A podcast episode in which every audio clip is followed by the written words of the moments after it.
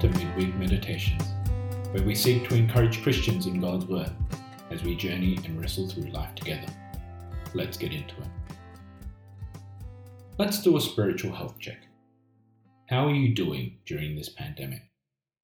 I wonder if you echo the many sentiments I hear people saying.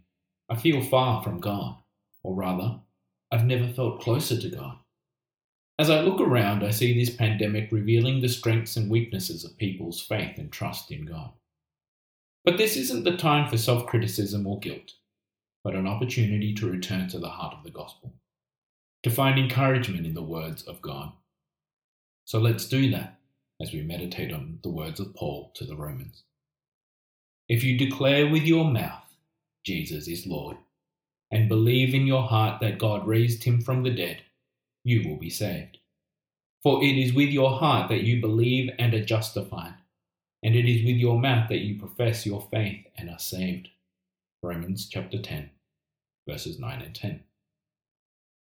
Paul raises the question How do you know if you're saved? To answer the question, he gives us two diagnostic questions to complete our spiritual health check. What do you believe in your hearts? And what do you declare and profess with your mouths? The first diagnostic question is Do you believe God raised Jesus from the dead? The answer to this question is the foundation of your faith and salvation. You see, it's not enough to just believe in God. James says, You believe that there is one God. Good. Even the demons believe that and shudder. James chapter 2, verse 19. It's not enough to believe in God. Do you believe what God did for you? Do you believe God raised Jesus from the dead? Do you believe you need Jesus to die for you? Do you believe Jesus needed to pay the price for your sin and offense towards God? If you can answer yes to these questions, then you're justified. You're made right with God. The second diagnostic question is this Do you declare and profess with your mouth Jesus is Lord? The answer to this question is a reflection of the heart. As Jesus says, a good man brings good things out of the good stored up in his heart, and an evil man brings evil things out of the evil stored up in his heart. For the mouth speaks what the heart is full of. Luke chapter 6, verse 45. The genuineness of your faith in Jesus' death for you will be found in your words.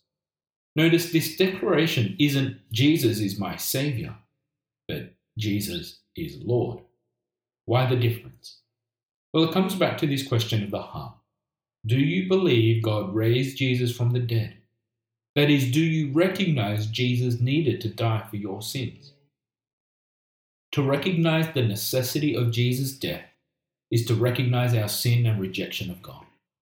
To receive the gift of salvation is to declare and profess Jesus as Lord.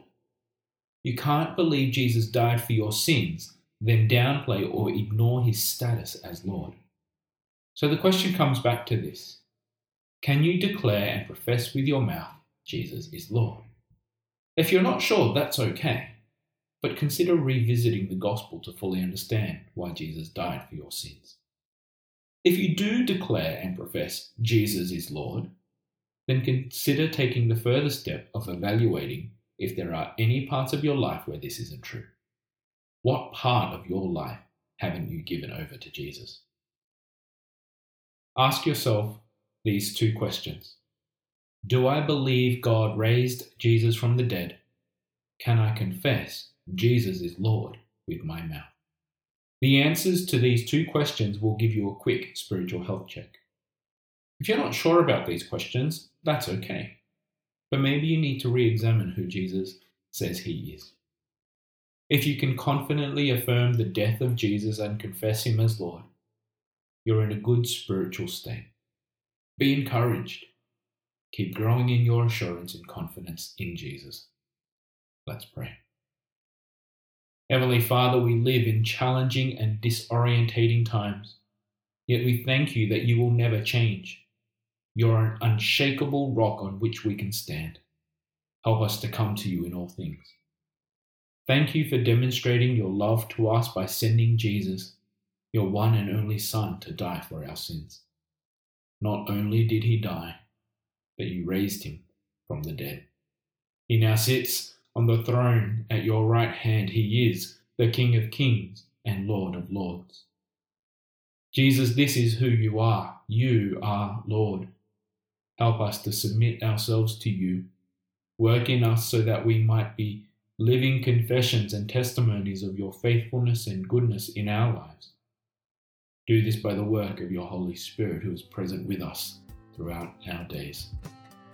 And we pray these things in Jesus' name.